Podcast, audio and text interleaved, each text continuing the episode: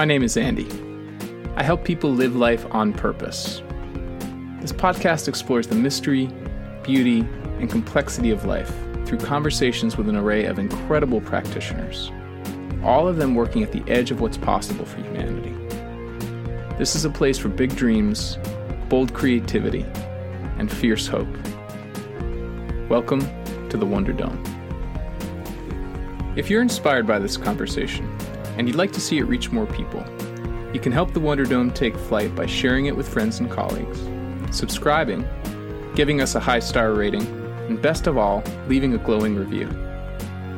If you'd like to go even further, consider becoming a monthly supporter. You'll help me keep the lights on and support a wide range of charitable causes. You can learn more at mindfulcreative.coach. Thanks in advance for helping us inspire the world. My guest today on the Wonder Dome is Brandon Peele. And I loved having Brandon because he's the kind of thinker who has built his profession around moving towards the the most important, most critical, and often very uh, triggering cultural and political topics. He was referred to me by Reggie Marra, a past guest who wrote a book on America's collective shadow, the ways in which we've been shaped as a nation by our unwillingness to look at the awful, violent, horrific things we've done to build what we now call America. And Brandon is also someone who's willing to look deeply and critically at those questions. He comes in through the lens of purpose, really explicitly, not only what does it mean to look at our shadow, but also what does it mean to anchor in what might be highest and best for this invention of a nation, America, e pluribus unum, out of, which means literally out of many, one. What does it actually mean to build a national identity that, that is willing to look at the horrors of our past and is also willing to try and heal them and learn from them and actually build the America that exists in the minds in our minds and hearts, as opposed to the America that exists right now that is fractured and fractious and polarized and increasingly descending into a breakdown. So Brandon and I have a, really evocative conversation, and he's been thinking really deeply about these questions, and he's unafraid to let questions of spirituality and identity and history sit side by side with questions of politics and um, work and capitalism and e- economics. You know, he sees the ways that these are all interrelated, and um, he sums this all up in a, in a beautiful possibility in the metaphor of of the bison, which you'll see if you go to his website and you'll see on his books as an alternative to the metaphor of the eagle where the eagle is a raptor and a solitary hunter who scavenges and takes and then retreats. The bison is um, it's a herd animal who moves together, but also each individually has power. So there's something about the individual and collective power that calls us into relationship with this land that we all are trying to call home and uh, yeah, I just really am sitting as I say it out loud in this moment. I'm sitting with the potential for that, and Brandon's willingness to lean into these questions with both courage and with humility. So, why don't we get settled in and hear what Brandon has for us? Hi, Brandon. that Zoom shout always always hits us hard, doesn't it? mm-hmm. Yep. Zoom will let us know that this recording is officially in progress. Welcome, man. Good to see you. Yeah, thanks. You too, Andy. Yeah. I'm so glad Reggie introduced us. Um, for those tuning in, uh, I had a conversation a few months back with Reggie, Reggie Marra and exploring his book about healing America's narrative. And it was a really juicy conversation. And I said, I said, Reggie, who else should I talk to on this on this thread line? And he said, you got to talk to Brandon. So here we are. Yay. Mm, mm. I'm really curious. The one of the things that got me to say to like, I mean, I trust Reggie, so even if I hadn't read this, I probably would have be talking. But I went into your website and saw all of this imagery of of bisons, buffalo, and I saw you have this book, Purpose Work Nation, where there's a kind of herd of of these bison, snowy bison on the cover. And I, what's that about? And as I kind of dug in, I saw that you have a point of view that the bison is actually as like we have the eagle everywhere. Uh, that's sort of the seemingly the metaphorical animal that America has associated itself with. But you're saying that's not that's not the animal. You're saying it's the bison, and uh, that really struck me. That kind of made me sit up a little straighter. I wonder if you could speak to that now. Tell maybe maybe say why that why that shift from the eagle to the bison, and and maybe also share a bit about like how that insight came to you, like when when that landed in you and what that was like when you had that insight. Hmm. Uh, yeah. So in let's say this is like the spring of 2016. I was in the middle of a eight month purpose guiding certification process. And we did this eight day intensive where the last day was essentially a 24 hour quest. And, you know, we find our quest spot out in nature. But, you know, the whole week is really preparing for it, setting up the problem statement for our souls and what we have to like articulating the threshold and for me, it was like I needed to let go of my anger towards capitalism, towards uh, abusers, um, towards all sorts of, you know, folks who are creating a lot of harm in the world, whether they know it or not. And the arc that I was stepping into was compassionate leadership. How can I lead with my heart? So, yeah, the quest, you know, in silence for 24 hours, a diet of, you know, vegan, no news, just like me and nature, with nature mm. being the conduit for the soul. Mm. And one tiny piece of backstory is in the men's work that I've been a part of for a while, we have uh, resource within or kind of animal energy that we uh, cultivate or connect to. And I had released the animal energy that I was working with prior. And so part of my quest was like, mm-hmm. what's my true, what is my true name? Mm-hmm. And mm-hmm. during that quest, I began, you know, the chanting, the drumming, the lament, the crying, the wailing, talking to the trees, and the wind, and you know, animals. And I said, "What is my true name?"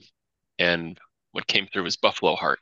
I'm like, you know, skeptic immediately goes online like, yeah, right, sure, Buffalo Heart. Like everyone's a bison or a bear or an elk or a moose or a this and like what about you know, the snakes and, and, the grasshopper?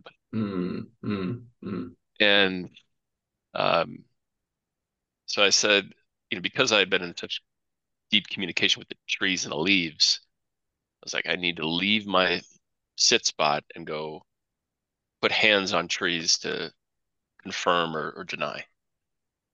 You know, so I went to the first one. I'm like, am I Buffalo Heart? Nothing. You know, second one, nothing. It's either between the second or third, or third and the fourth. But as I was walking to that tree, what came through was the second part of the name, and that's who loves and holds H or W H O L E, holds the world. Mm-hmm. And just like my whole body just like collapsed, like legs just gave out. I was just on the ground, like crying, and and you know, part of it's like spiritual terror, like oh, that's a lot, fucking hole. How do I hold that? Um, and so that you know just kind of held it lightly like all right what does that mean in the, you know in the coming months and then in just a few months later you know deep into the new york times it's like obama signs a partisan bill to make the bison the national mammal of the united states i'm like really interesting.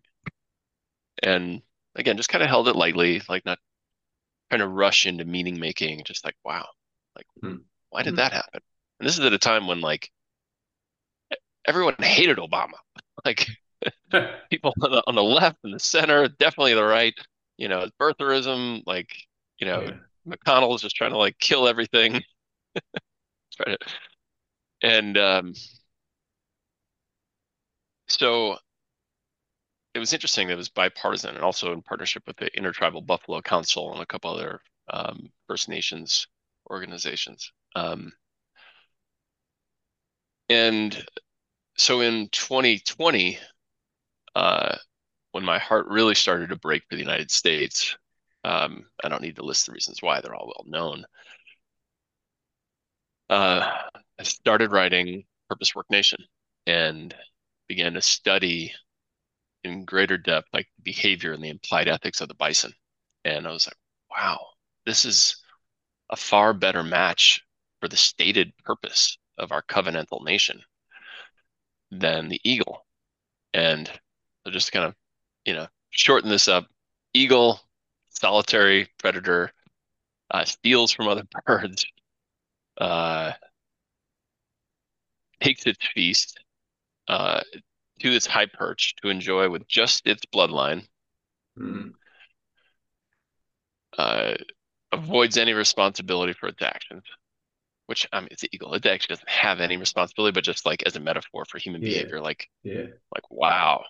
Uh, and just like a, you know, just like the distribution of wealth and power in the nation, it's white on top, brown on bottom. I'm like, this is like the metaphor for our nation's collective shadow. Like, wow. you know, as Reggie so beautifully articulated in in in high def. I'm like, that's pretty terrible. well, I mean, I mean, shadows aren't terrible, but it's like it's like good that we have something that represents it.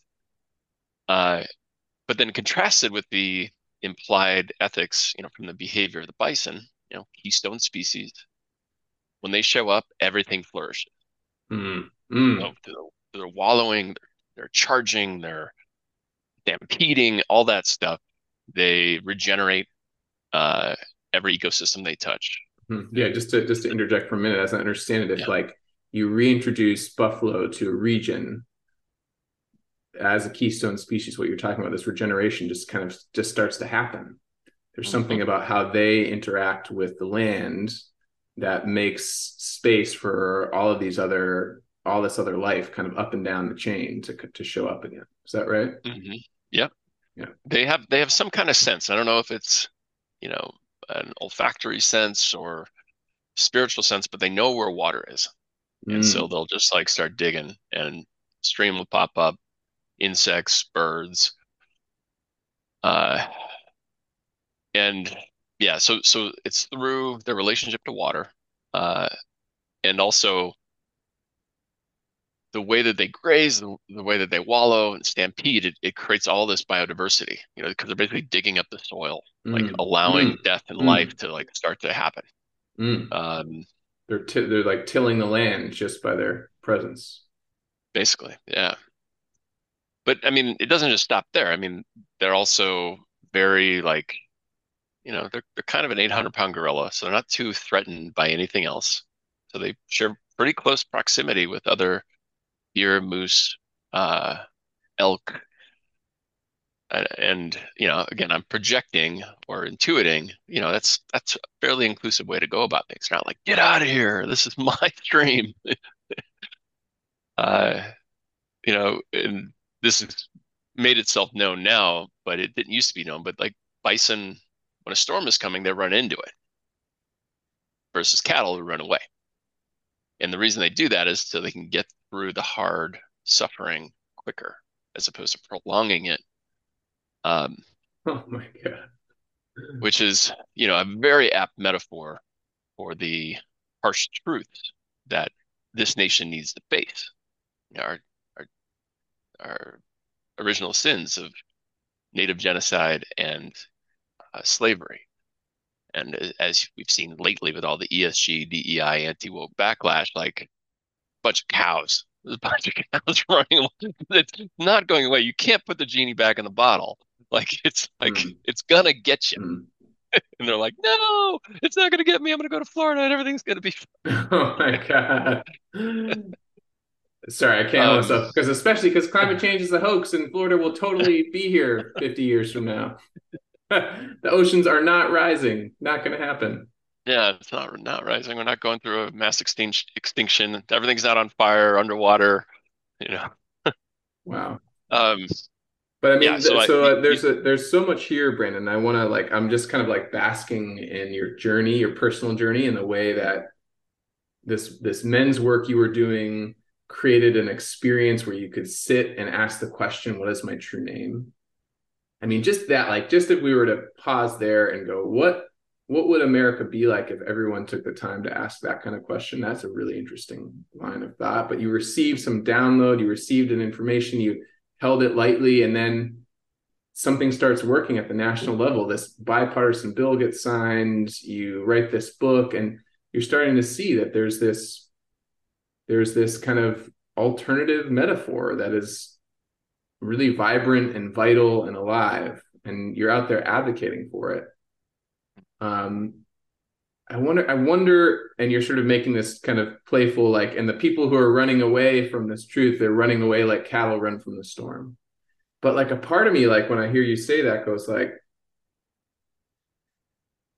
yeah, I don't know. I don't know if I don't know if it's like, is, is it a running away? Like it's more than just a running away. It's a, it's a, it's a like, we are going to enact policies that that say the storm isn't real. like, like we're going to we're going yeah. to do everything we can to keep the storm just where it is and make sure it doesn't upset any of us because uh, we can't talk about this shit and we can't it's not real and it's you know, like so the back like it's not it's not like i don't know there's something in this like it's more than just running away it's it's like say oh, so yeah. what's coming up for you as i share that yeah i mean it's like uh it's hubris it's Sisyphean. I mean, it's just like you're you're you're trying to do something to like keep white voters comfortable enough to stay in power, and like, uh, yeah, I mean, like the the, the chasm between actual beautiful conservative values and the way that it's it's being herded or manipulated mm. and twisted mm. and, dis- and distorted is like growing ever wider by the minute. I mean, mm. so yeah, uh, it's not unexpected. Um, we've been down this path before. We fought a war around this stuff. Mm-hmm. Uh, and if are you familiar with the the fourth turning or fourth turning is here? Yeah. Yeah. Mm-hmm. So there's, you know, whether or not that has any credence, but you know, we go through these cycles of like like fighting over who we are. Yeah. Um, and we're we're in the in the thick of the fight mm. right now. Mm. It's like, you know, do we mm. transform and fulfill this beautiful purpose and follow the guidance of the of the bison, or do we like say no, we don't want to do that? Hmm. Hmm. And usually usually, you know, the moral arc bends towards justice. Hmm. Yeah, so there's there's something in here. Let me just sit with it for a minute. That feels really like I'm noticing some excitement in me and also some fear in me. So let me see if I can speak to that. Like the fear is I'll have to kind of share a bit of my worldview here, but I sort of mm-hmm. have a worldview that more and more is getting activated that in a way uh, are are very useful adaptive inclinations to organize around authority to have um, you know what's in a really robust healthy sense to have kind of alpha power in a group of people. And and this alpha power if you really look at the research is not the like chest thumping strongest takes all the all takes all the goodies for himself although that can happen in groups. But actually like the most successful alpha leaders uh, uh, uh, men and women leaders male and female leaders are uh, the ones who smooth over conflict and help restore harmony to groups and help um, help the group function over a prolonged period of time including in disruption. So so if we like just look at all the studies of our closest cousins chimpanzees and bonobos and gorillas we see that really good alpha leadership is actually a, a move towards including the group mm. in a way that uplifts the group. And, and harmful alpha leadership is a move towards consolidating power for self. And, and evolution did this beautiful thing of like kind of building in an upper ceiling to like if someone starts to try and grab too much power, the group is collectively strong enough to kind of like kick that person, kick that ape in the ass and go like, uh, uh-uh. mm-hmm. no, you don't get to be alpha anymore because you're not doing a good job. And and I feel like the trap we've fallen into is we've scaled so large that the the those who are hungry for power see all sorts of ways to manipulate our natural trust in in leadership and abuse it and misuse it. So like to go back to your metaphor, it's like we are kind of being tricked and herded and told that there's this terrible thing coming that that is going to be fascist or something like that which in turn allows for real fascism to like arise. Like that's the that's the ultimate trick of the fascist is to point at the other and go there if you let them take power fascism will come. And i feel like that's the fear i have is that in an effort to pretend the storm isn't there we'll go all the way down the kind of totalitarian rabbit hole. And and whew, that's that like scares the shit out of me.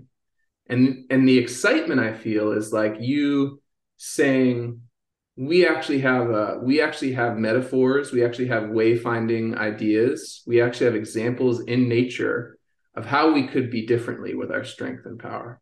Like we could actually if we chose create a world where all life thrives, where the, the bison and the elk and the birds and the insects can all just like be by the river together and realize that there's yep.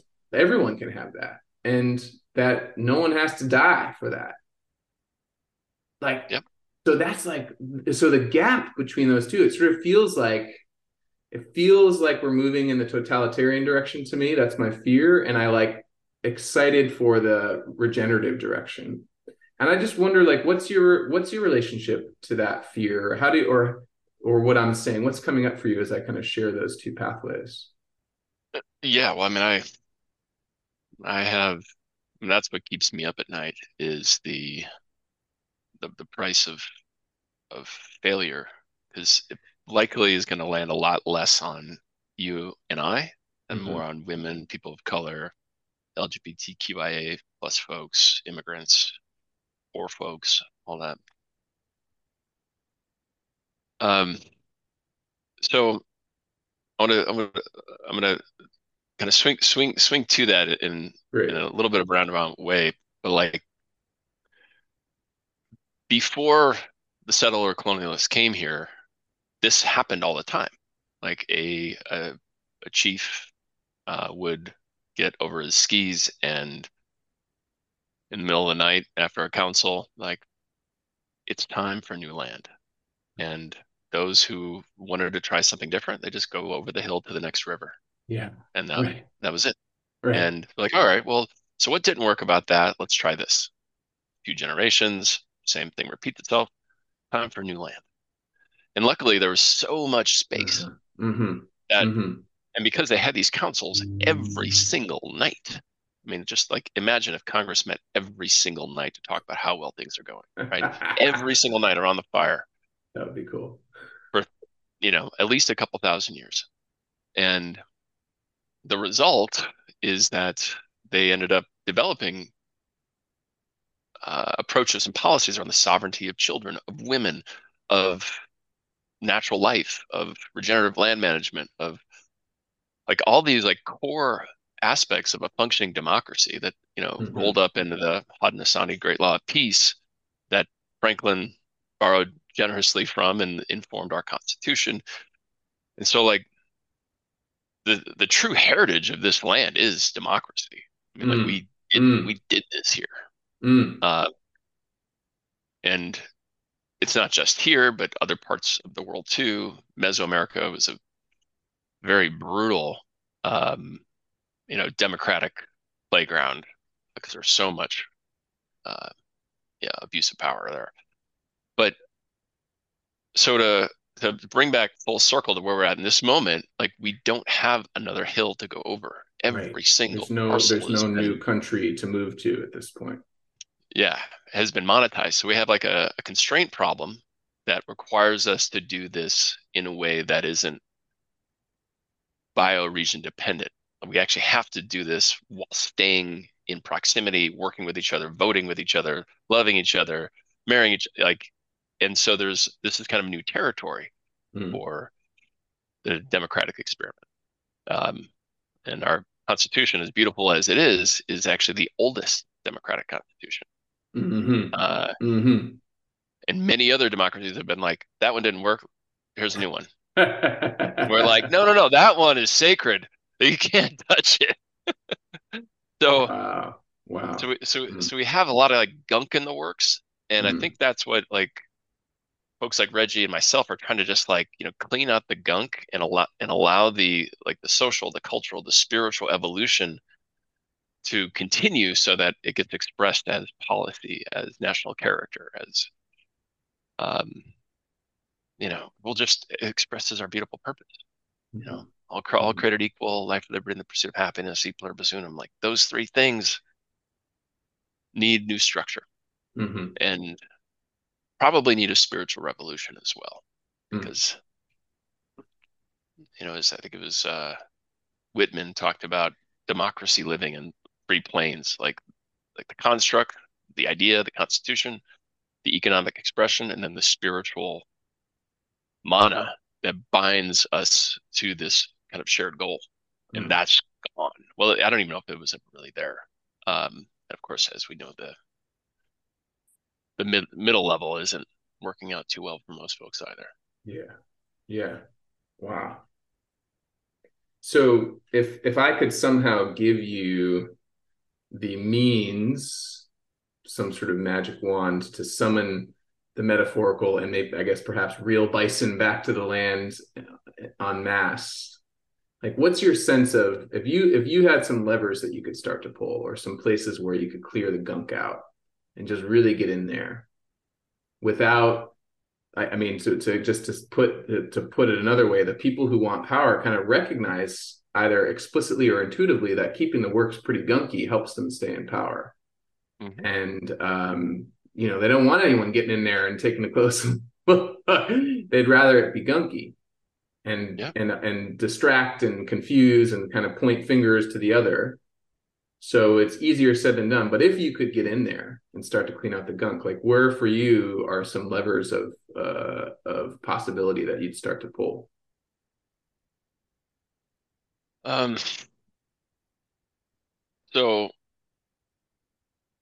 I am not uh, a constitutional law political scholar or anything like that. So I'm going to stay away from that um, part because that obviously needs to change a lot. And I should be talking to somebody else about that. Um, Noted. Fair. but what, what, what I do hold is that we get the leaders and the policies we deserve, and you know the, the shadows that Reggie talked about. Like that's our work that we have to do individually and collectively, and not that many of us are taking that on. Um, and in terms of how we might uh, shape and nurture the excavation and integration of those shadows, historically there's been more or less like three main institutions like education, religion, media. And those have been on a multi decade long slide. Doesn't mean they're part of the solution, but you slide, want to slide look at, down just because people can see your hand. A multi decades long slide down. Yeah, slide yeah. down. Yeah. yeah. Um, and I think for each sector, there's probably a strategy. And my colleagues in the Bridging Alliance and the uh, Listen First Coalition are looking at sector by sector strategy. Um, and I could hypothesize what they're talking about based on the conversations I've had, but the I think there's a there's a, a few big levers to lean on. One is the workplace, and that's you know place I've spent a lot of time working on for the last few years because that's it is where we spend our time 2000 hours a year there versus like 20 to 100 a year doing literally any one thing else whether that's civic organization religion even wow. exercise i mean like say that those numbers again to uh, the average person employed person spends 2000 hours a year at their job and only 20 to 100 hours on whatever else might be. Anything else? Yeah. Oh so God. from a theory of change perspective if you're going to uh, invite people to grow and develop transform their shadows uh, step into who they really are their purpose and values you know find their unique connection to larger sources of meaning like the organization's mission and values the nation humanity cosmos etc the theory of change has to go through the workplace doesn't mean the other sectors shouldn't be involved. They absolutely. I mean, it's all hands on deck right now. But if we don't get that right, we don't have a theory of change, and we have the republic breaking down. You know. Um, so I think a lot of attention needs to be placed there. Um, that's with leaders, organizations, business organizations, like just and and they're they're emerging. You know, B Lab, conscious capitalism, net impact. Um, where I think it's it's going to be harder, uh, but no less important is in education around like mm. redoing civics because mm. it's not mandatory. Uh, so most folks don't even know what the purpose of the United States is. Mm-hmm. I mean, let's just start basic. Most folks don't even know how many states there are, or like mm can name seven other than their own. I mean, it's like mm-hmm. like the level of civic ignorance is astounding. Um, so a lot of my colleagues are working on the the education sector to like get least some understanding of what is this game we're playing. Why are we here? We have a covenant. You know, we're only one of two nations that has one, which means it's like it's not an ethno state. It is a covenant, like a marriage, based on a, a commitment and, and ideals. Mm. And mm. Mm. we are that, but none of us have taken our vows other than immigrants doing a naturalization. Like mm-hmm. nobody has said, I'm here for this. So yeah, can we just slow down on that a little bit? Like that actually this might seem obvious to you because you've been living in this world, but this this insight that that you said there are only two nations you're aware of that are covenant nations, covenant states. Mm-hmm. What was the other one? Israel. Israel. Mm. Now they they are also ethno state apartheid yeah. state, yeah. They aspire to a set of principles and to to fulfill them not just for themselves but on behalf of the world and yeah. just like the United States, I mean, we're not just playing this game to, you know, save America. It's like or make it great, but like we're trying to show like what multiracial liberal democracy actually looks like. That's mm. really what this thing is about. Mm. Mm. But nobody's been like, sign me up, or nope, I'm gonna go to go to Israel or India or some other place that doesn't care about inclusion and equity and collective flourishing. Wow. So at least in part, what I hear you saying is like the that workplaces and and spaces of education could be a place where this covenant actually gets renewed or revitalized or or uh, at least just seen and engaged with uh, and that that could that could have real meaning and power is that right mm-hmm. mm-hmm. yeah and mm-hmm. you know and there's stuff for media and journalism to do and for religion to do and but yeah i mean the workplace i mean that's where all those norms are either edified challenged or renewed that's where billions of dollars a year are being already deployed for belief and behavior change and like why not start where where we have the greatest So I mean that that's kind of my my my current thinking. Mm-hmm. Um, I sense the, so that you're regularly bumping up against like the maybe the not so hidden covenant of like I don't know what the right word for it is like, but you know, the almighty dollar, the bottom line covenant, the like mm-hmm. this, you know, I, I, mean, for me, often when I often hear people say things like, this is a bit one of my pet peeves when they say, you know, like, oh, uh, you know, like we don't do therapy at the workplace, you know, that we don't like that this is not leave your baggage at home. Like this sort of like very um I don't know. It's like this. It's this fantasy that uh, is driven by the almighty bottom line that somehow, even though you're uh, uh, an organization that's been imagined out of whole cloth, you know, like there's no Google doesn't exist without the people who work at Google, but somehow it's somehow it's its own entity by law, which is a whole other thing we could get into.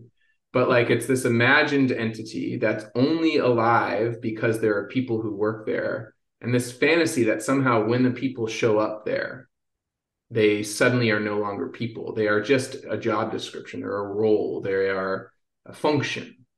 Like that that that's a version of this like we're going to run from the storm. We're just going to keep not looking at the fact that we have uh human beings constellating this organization.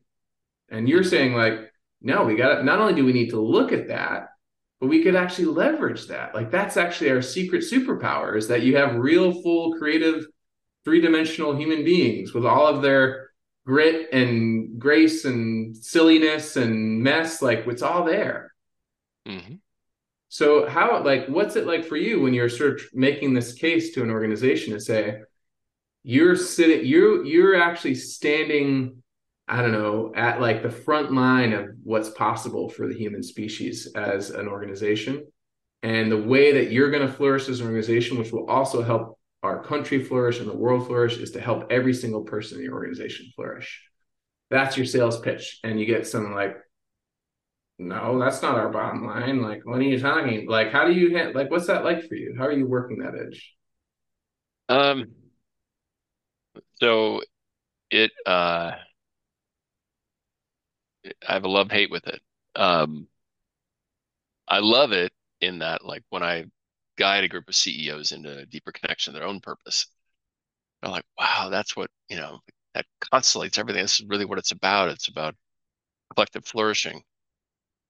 And then I'm like, well, everyone you that works for you also has the, the same beauty inside. They also have a, hmm civil human right to discover and, and give that. They're like, like it's just like, wait a minute, wait a minute. It's not just me, like the special CEO people. Like, no, no, no, everybody else. So I love that moment, and I'm frustrated by at least my current capacity or intelligence or you know insight on, on how to like carry it through. Um, so like they have catharsis, and as you know, catharsis is great, but only in a container of integration. Yeah. And otherwise, so, you feel really great, and then sooner or later, you know, just go back to business as usual. Yeah. Yeah, and you know, a lot of the research says that, that that's often within 24 hours. Is that right? Hmm. Yeah. So, um, yeah, I'm stuck, and, and I, as I share with you, I'm I'm envisioning what that integrative, supportive um, container of care would look like for mm. leaders. Because, mm.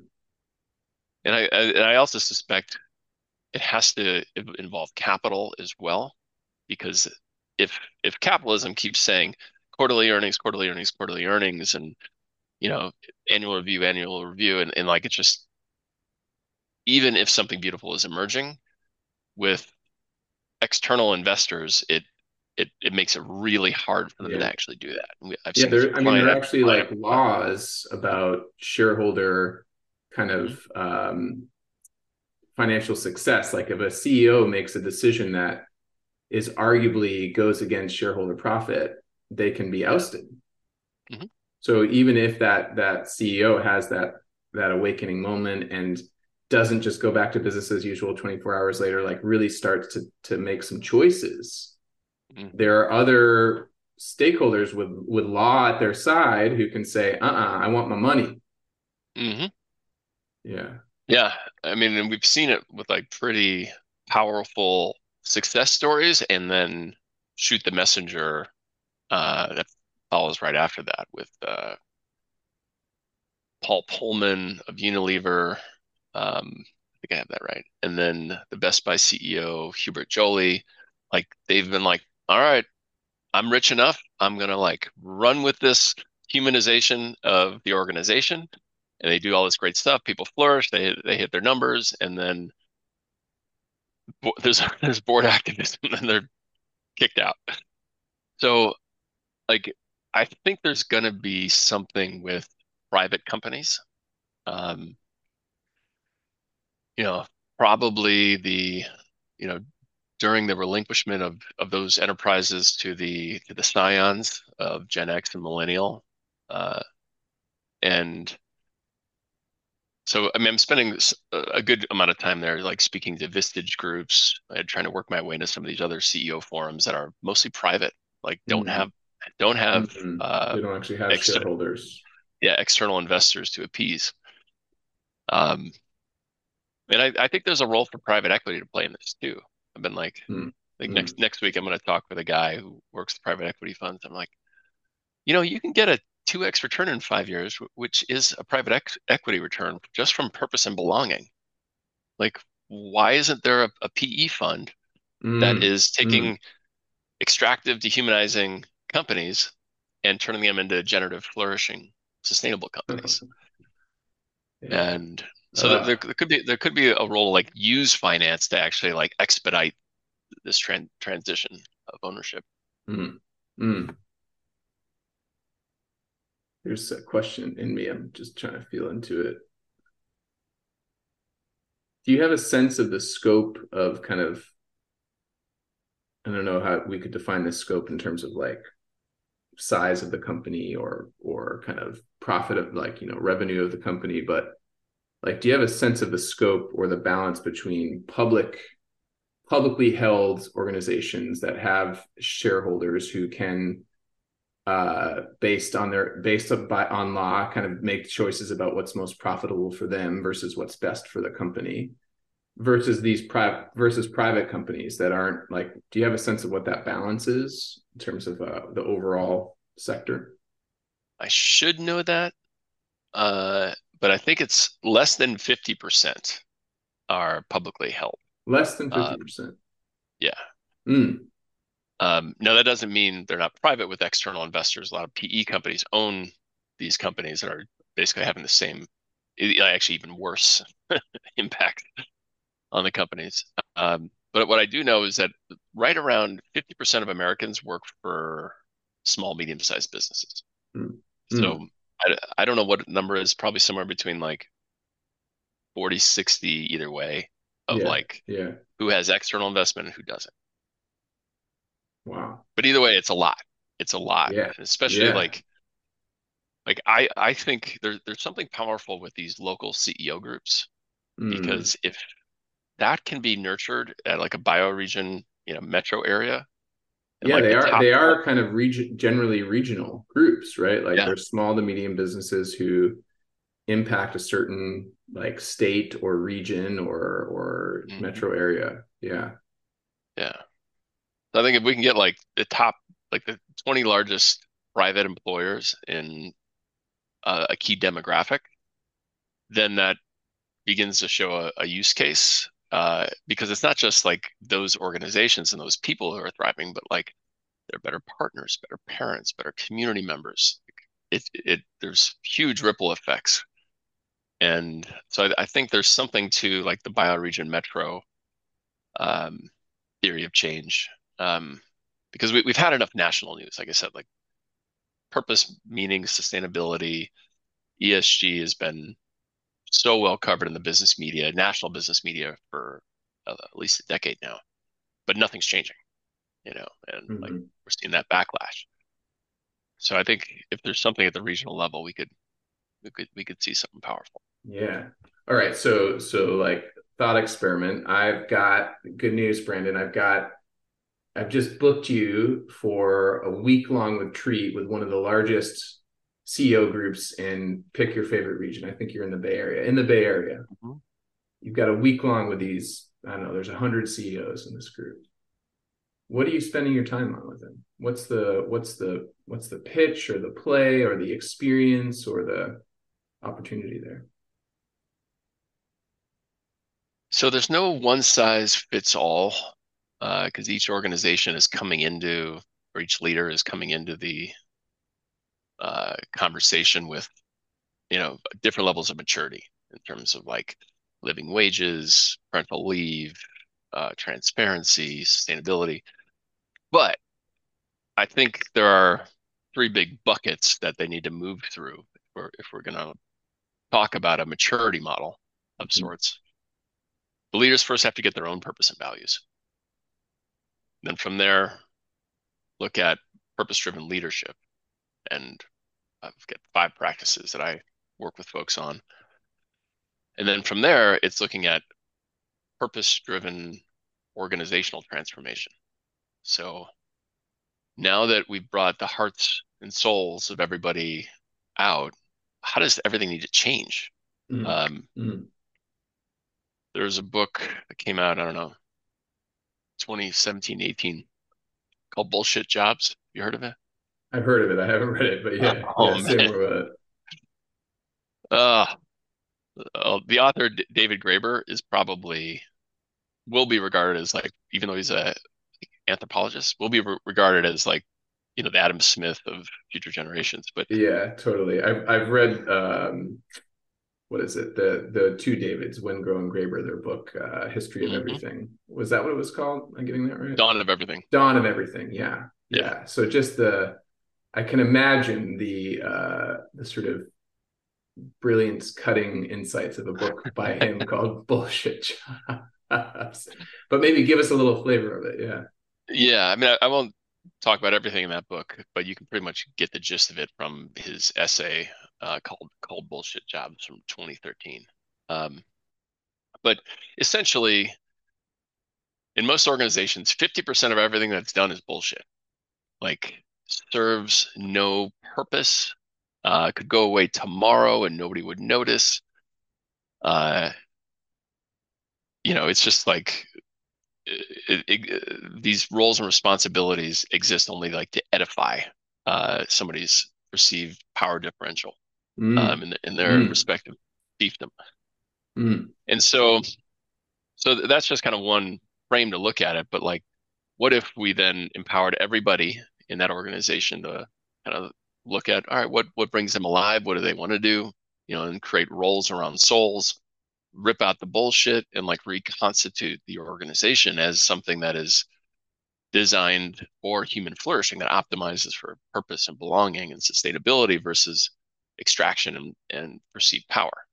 Um, so I'd I'd want to move them through that, um, and that's part of. Can you give I'm, us some examples of like some of the bullshit? I'm sure some people listening are like, "Oh, I know what he's talking about," but this feels really important, and also maybe where the the allergy we might call it the allergic response to this work shows up because in a way what you're what you're saying is hey person or people who have built uh, quite a lot of your sense of identity. Maybe not all of it, but you're spending 2,000 hours of your year every year trying to edify your power. Like that's basically the implicit and sometimes explicit message of your organizational culture is be the don't be the person on the bottom.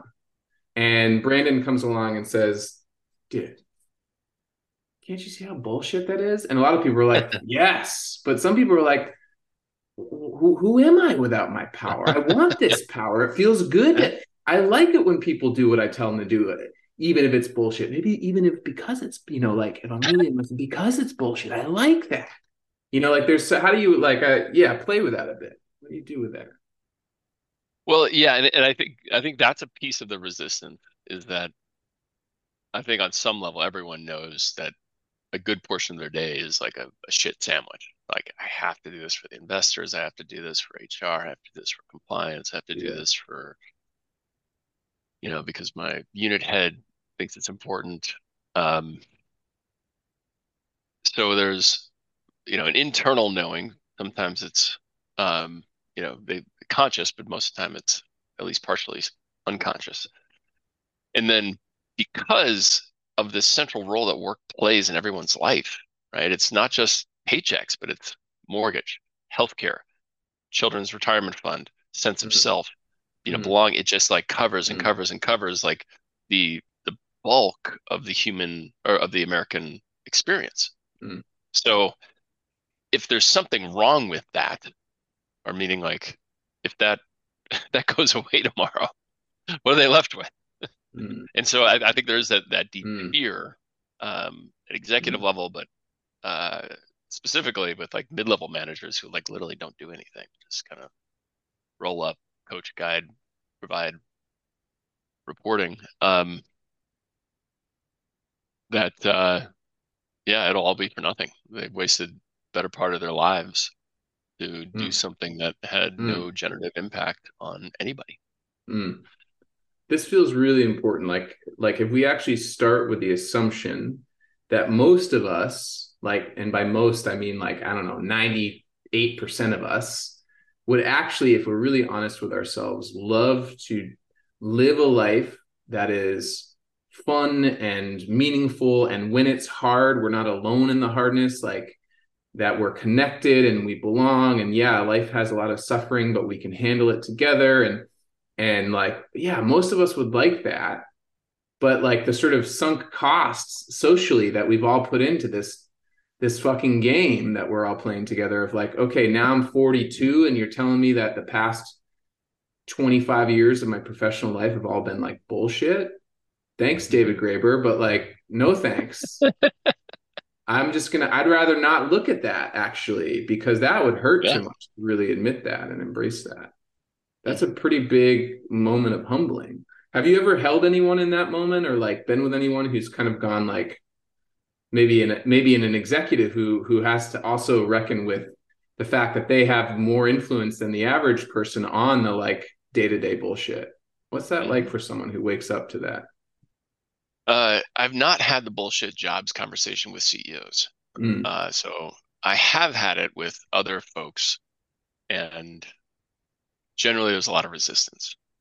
Like um, now with CEOs, they get how shitty their jobs are. They really get it. Like their you know, health is failing, marriages are falling apart. Um, they have to fire friends all the time, and it, it's like like so, yeah. Just to be clear, like the CEO job, although it often gets lionized and sort of like, you know, uh, look at all the or like villainized or whatever. Like the average CEO is dealing with a lot of bullshit themselves because they're like mm-hmm. standing in a position of of highest authority inside of this bullshit structure. Mm-hmm. Is that right? Yeah. yeah. Yeah. So when I have the opportunity to lead them into some purpose work, and they get their power and they get that they could have more fun and the company will do better um, that's that's really exciting but i haven't i haven't yet had the opportunity to press the issue on the bullshit jobs because I, I, I actually don't think that comes first that comes mm-hmm. Mm-hmm. after their purpose mm-hmm. is embodied and integrated mm-hmm. after like the rest of the leadership team starts to do the work after they start to practice purposeful leadership then the organizational trans- transformation happens but so I don't lead with that. I don't lead yeah. with like it's going to be terrible for you. Why not? I mean, like that. what you know? That, that's not effective. No, that's all right. Got it. This is really cool. So there's like, in a way, an organization that starts to really tap into purpose. If it does that well, it has to look at its day to day operations and go, how much of what we're doing is purposeful? Like, kind of rather than yeah how much of what we're doing, like in a way that's asking in parentheses, how much of what we're doing is bullshit. And if you see something that you're doing that isn't serving this purpose, then then the work, which is not easier said than done work, but worth doing, is like, okay, how do we drop the bullshit? Or or put another way, how do we make this more purposeful? How do we take what you, Brandon, you, Andy, you, whoever in your role, what what would it look like if your eight hours here every day was on purpose? Yeah. And then you've got to design for that. And maybe also manage some of the losses because change provokes that. People are going to, wait, am I going to get fired? Am I useless now? You're telling me I don't have any purpose, like all of that stuff. So it's like treading gently but intentionally into that space follows from accessing purpose. Is that is that is that right? Yeah, absolutely. And and it actually manifests in leadership in, in organizations like really quickly with with startups. So teams of like 20 to 200 like because they're always pivoting, rethinking things. Like as soon as purpose comes online, they're like, okay, let's invent this process. We don't need this one anymore. All right, let's mm, and it, it, mm, it mm. ripples mm. very, very quickly. And I suspect it could also ripple quickly in just companies of that same size, you know, up to like 500 folks who are just, you know, owner led. Um, but I haven't had the opportunity to do that yet. But that that's where I think there could be a, a big, big win. Amazing. That's awesome. Well, I know you're sort of continuing on that journey, but I can't like please please keep me in the loop. This is this is close to my heart too, the stuff that we're talking about. Um, we only have about maybe 10 minutes left together and there's one thread we haven't picked up, which I think intersects with all this very clearly, which is you've also uh, spent some time kind of at the civic level attempting to gather people with your Civic Saturday Fellowship to talk about America and to talk about being American and what that means and the like the heartbreak of that and the and the possibilities of that. And um, you've done something like five of these gatherings in the Bay Area. Is that right? Mm-hmm. Yeah. Oh yeah, one. Well, three in the Bay Area, one on the East Coast, and then one was virtual. Um, mm. Mm. But yeah, um, yeah, tell, so tell us more I'll, about that. Yeah, I'll, I'll, just share a little bit about Citizen University. So I was born after the 2016 election, uh, started by a, a former uh, Clinton administration person, uh, Eric Liu, who I regard as kind of one of the, you know, like the, the leaders of like the great civic faith, if you will. And he and his wife started Citizen University because he's like, what happened here was not just an election loss, but was like a a coup, um, or at least a tangible expression of like civic faith is gone because you know three quarters of folks either didn't vote or voted for somebody outside the establishment, Trump mm. or Bernie. Mm. Um, mm. So he's like, well, let's stand up an organization and and play. Like, let's develop some programs. Let's try to figure out you know where we can make a difference and they've got a number of programs but the one that i was in was called the civic saturday fellowship and it's basically to train regular citizens like yourself and me in hosting civic faith gatherings so modeled on like a traditional religious gathering of sorts mm. so mm. there's civic scripture there's civic songs um, there's a lot of discussion in pairs and small groups frequently food, music, and all that mm. kind of stuff. Um, so when I first heard about this, I think it was 2020. I was like, I got to do this, but then COVID, I'm like, I'm not doing another damn thing on Zoom.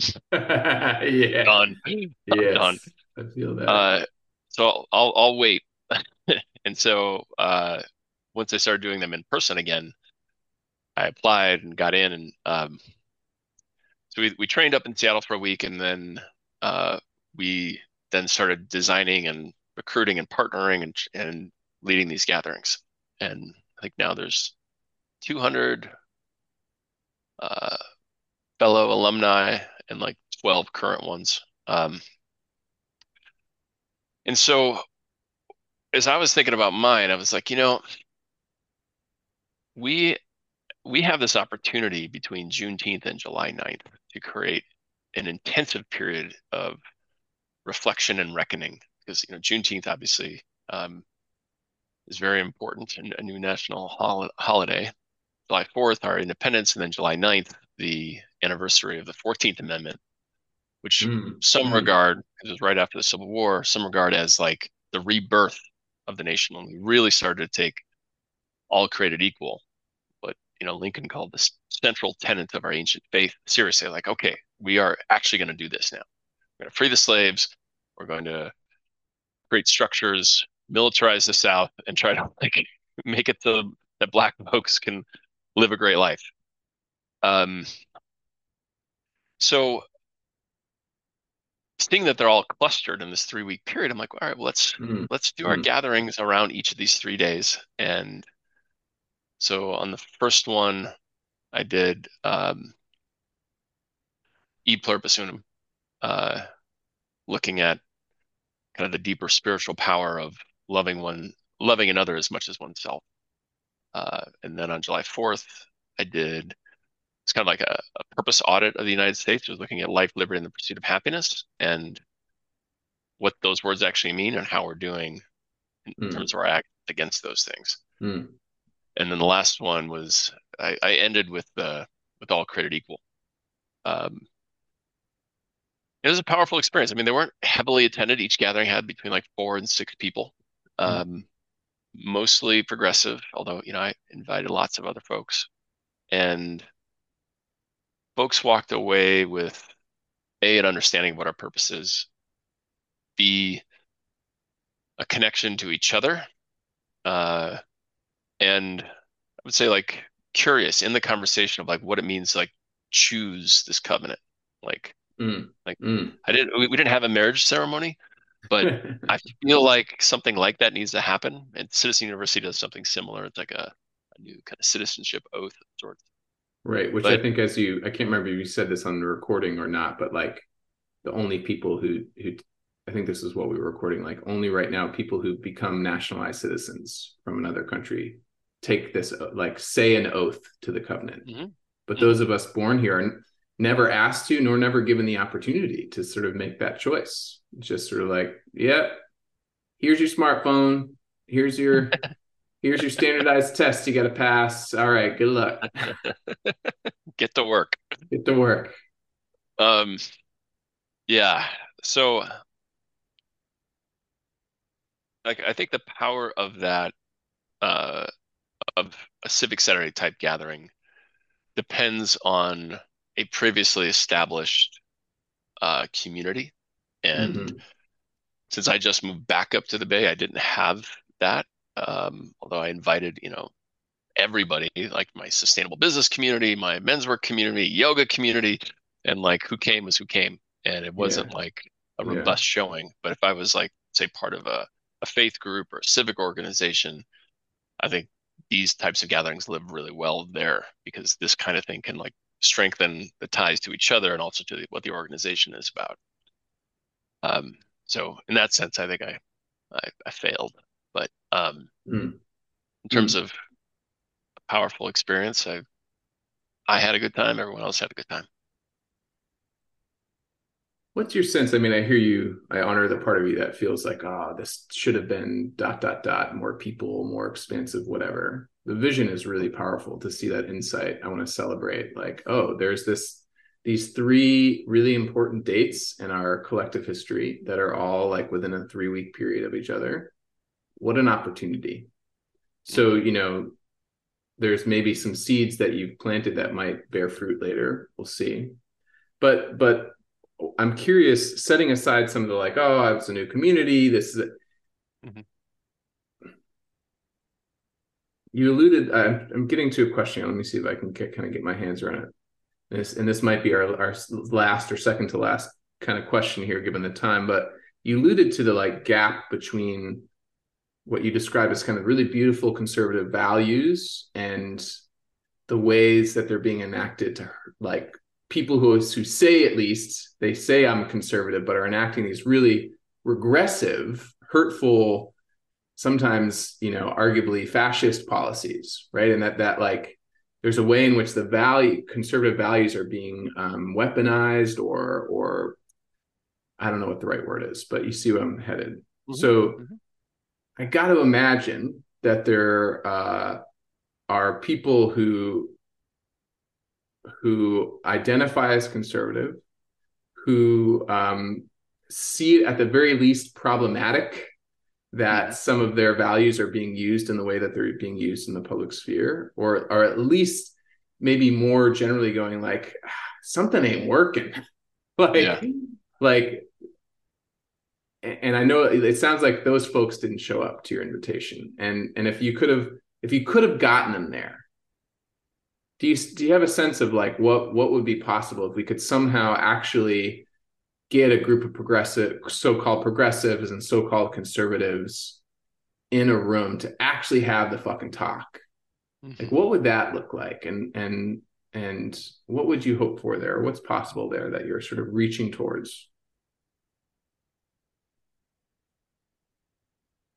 Yeah it, that is like the big question of the broader movement of there's about 300 organizations that are trying to do this, uh, including Citizen University and my company. And um,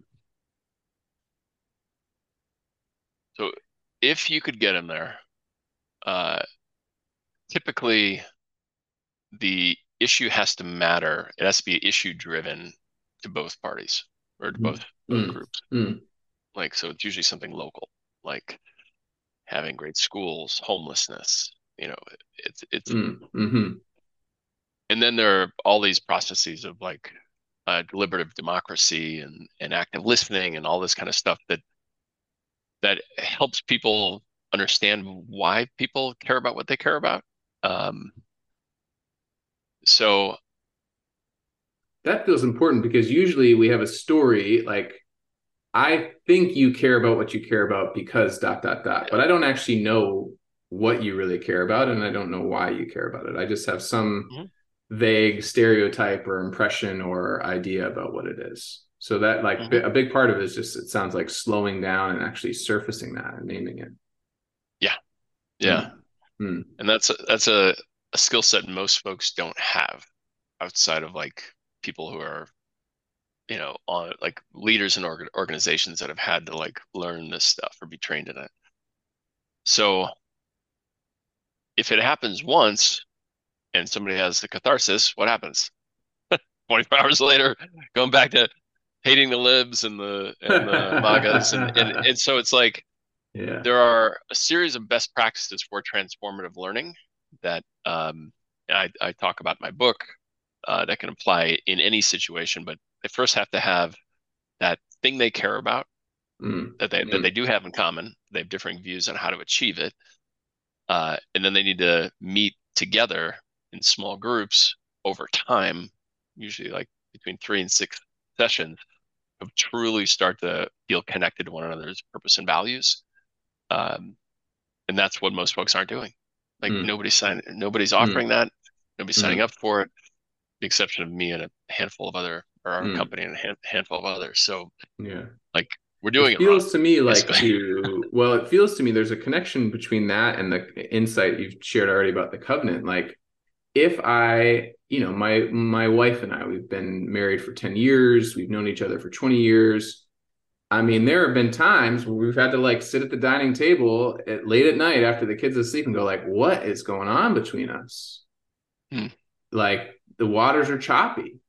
And then we can both we can both take a breath and go we made it you know, we made a vow to each other and we have this history with each other that even though this moment is hard for whatever reason it's hard, we're going to talk.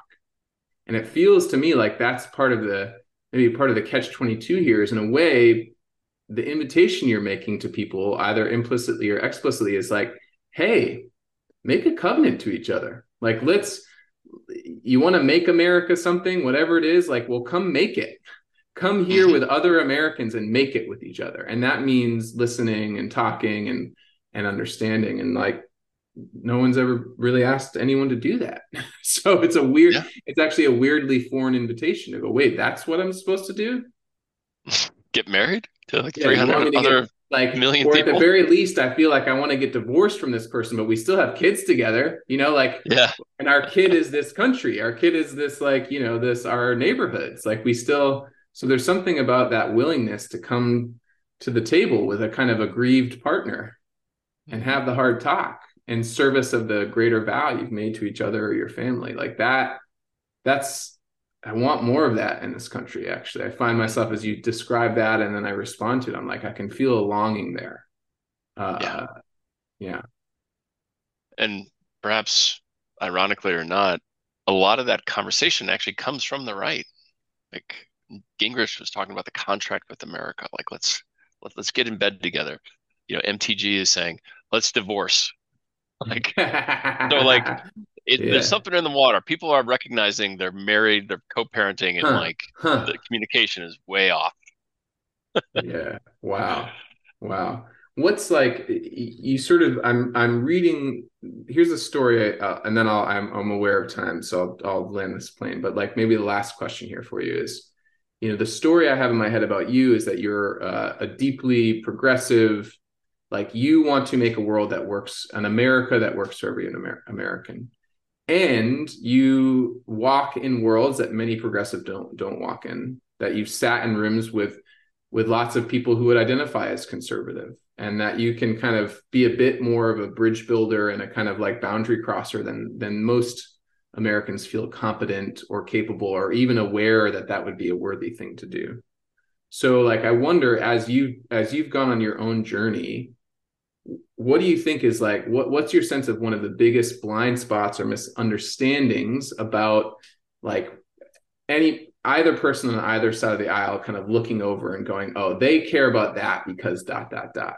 Like what's what's a big misunderstanding out there that you actually have seen to be totally or partially not true once you kind of get down into the relationship? Um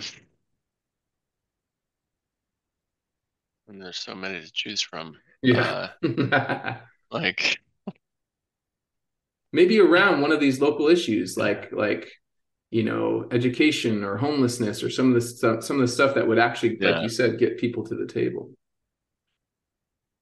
Yeah. Um, I don't have a.